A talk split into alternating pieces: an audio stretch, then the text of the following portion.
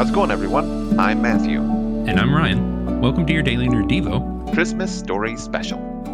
There was also a prophetess, Anna, a daughter of Phanuel of the tribe of Asher. She was well along in years, having lived with her husband seven years after her marriage, and was a widow for 84 years. She did not leave the temple, serving God night and day with fasting and prayers. At that very moment, she came up and began to thank God and to speak about him to all who were looking forward to the redemption of Jerusalem. When they had completed everything according to the law of the Lord, they returned to Galilee, to their own town of Nazareth. The boy grew up and became strong, filled with wisdom, and God's grace was on him. I think Anna is an interesting reminder of two things. One, just like Simon, she's also waiting for something which serves to at least remind me that we are not the only ones looking for something, not the only ones waiting for something.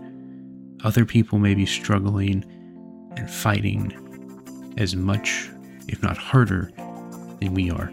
They have more going on than we know. This woman who had seen family come and go, and still she waited. To me, the second thing about Anna is that she wasn't complacent while she waited on God, while she waited on the thing she looked to see, she still served.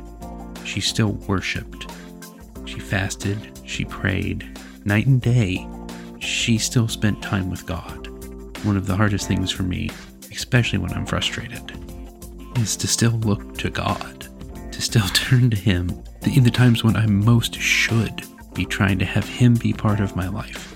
I'm least likely to because I let the frustration and anger and fear pick at me, distract me, and pull me away when I could be worshiping and praying and fasting, serving God. Anna is, at least as far as I know, only in this chapter at the very least for three verses. But I see the woman as a shining example of the things we could and should and can be doing, even when we're waiting and even when we're struggling. That's all the time we have for today. If you want to hear more daily Nerd Devos every single weekday, subscribe to the podcast. And if you can, come hang out with us on the Facebook page of the Nerd of God Squad. I'm Matthew. And I'm Ryan. For your daily Nerd Devo. And until next time, God is good all the time.